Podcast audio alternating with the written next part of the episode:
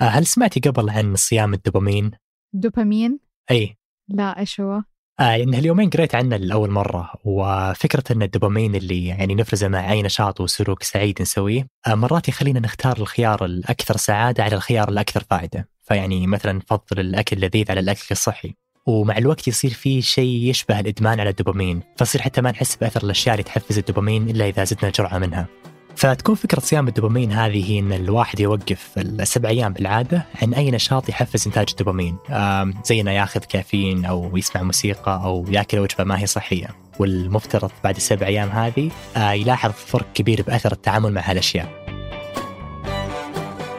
هذا بودكاست الفجر من ثمانية. بودكاست فجر كل يوم نسرد لكم فيه سياق الأخبار اللي تهمكم. معكم أنا رزان هيثم وأنا عمر العمران.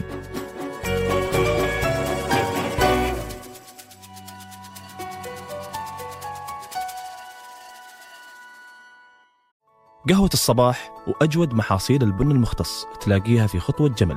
اعرف أقرب فرع لك من الرابط في وصف الحلقة.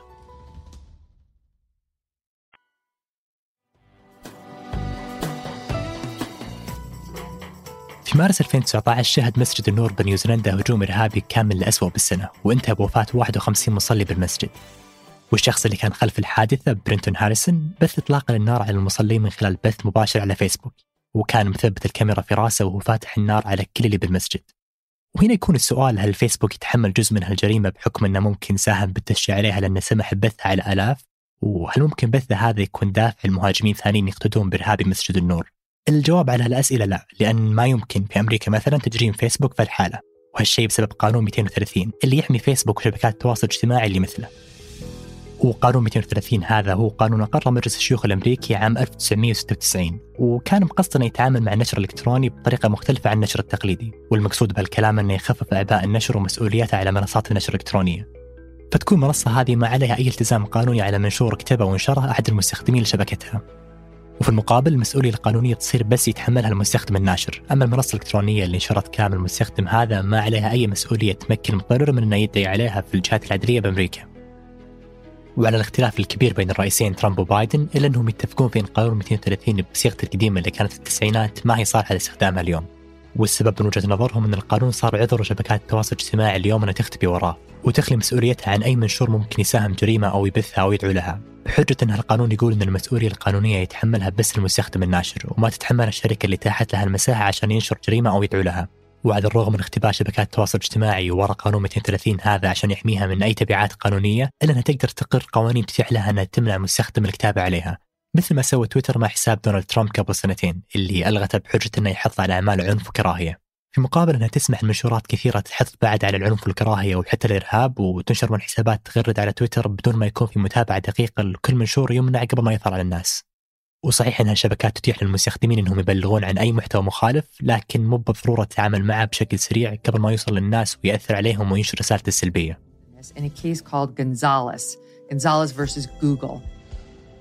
بس هذا كله وارد إنه يتغير لأن أمس الثلاثاء وقدام المحكمة العليا في أمريكا اللي هي أعلى سلطة قضائية في الدولة سمعوا القضاة تسعة فيها ادعاء جونزاليس على جوجل واللي فيه بتراجع المحكمة والأول مرة نطاق ومدى قانون 230 وهل من المفترض أن يخلي الشركات الناشرة من أي مسؤولية قانونية بحكم أن القانون ينص على هالشيء.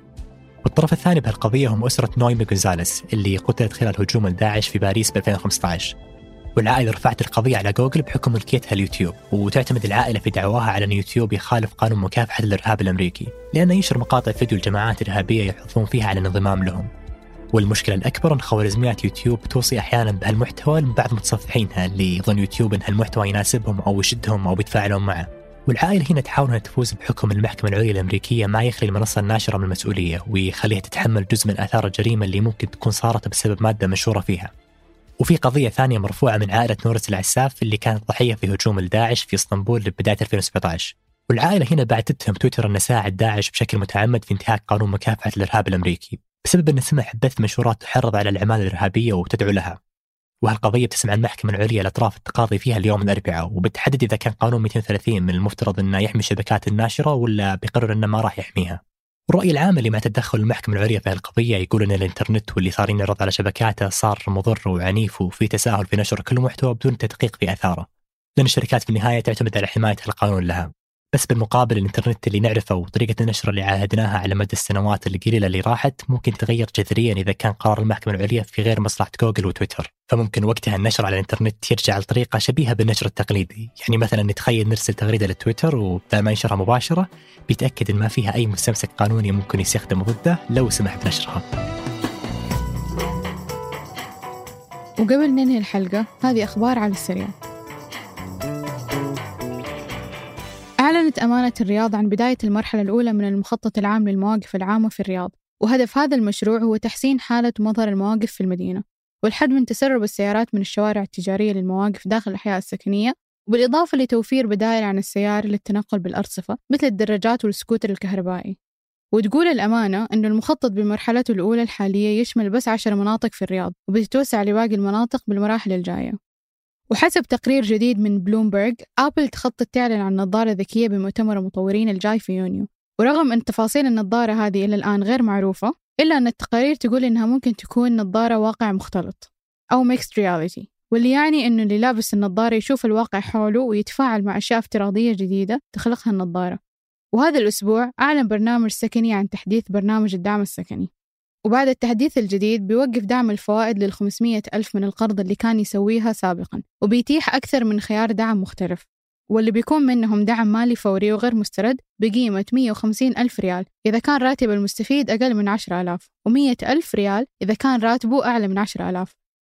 أو يختار أحد الخيارات الثانية مثل الدعم الشهري لعشرين سنة بمبلغ ثابت يبدأ من 416 ريال إذا كان راتب المستفيد أعلى من 10 ألاف ويتناقص حسب الراتب إلى ما يوصل 1350 ريال شهريا. إذا كان راتب المستفيد 3000 ريال. وبكل الأحوال الإعفاء من ضريبة التصرفات العقارية بحد مليون ريال بالإضافة للدعم العيني على الوحدات السكنية تحت الإنشاء بيبقوا مستمرين.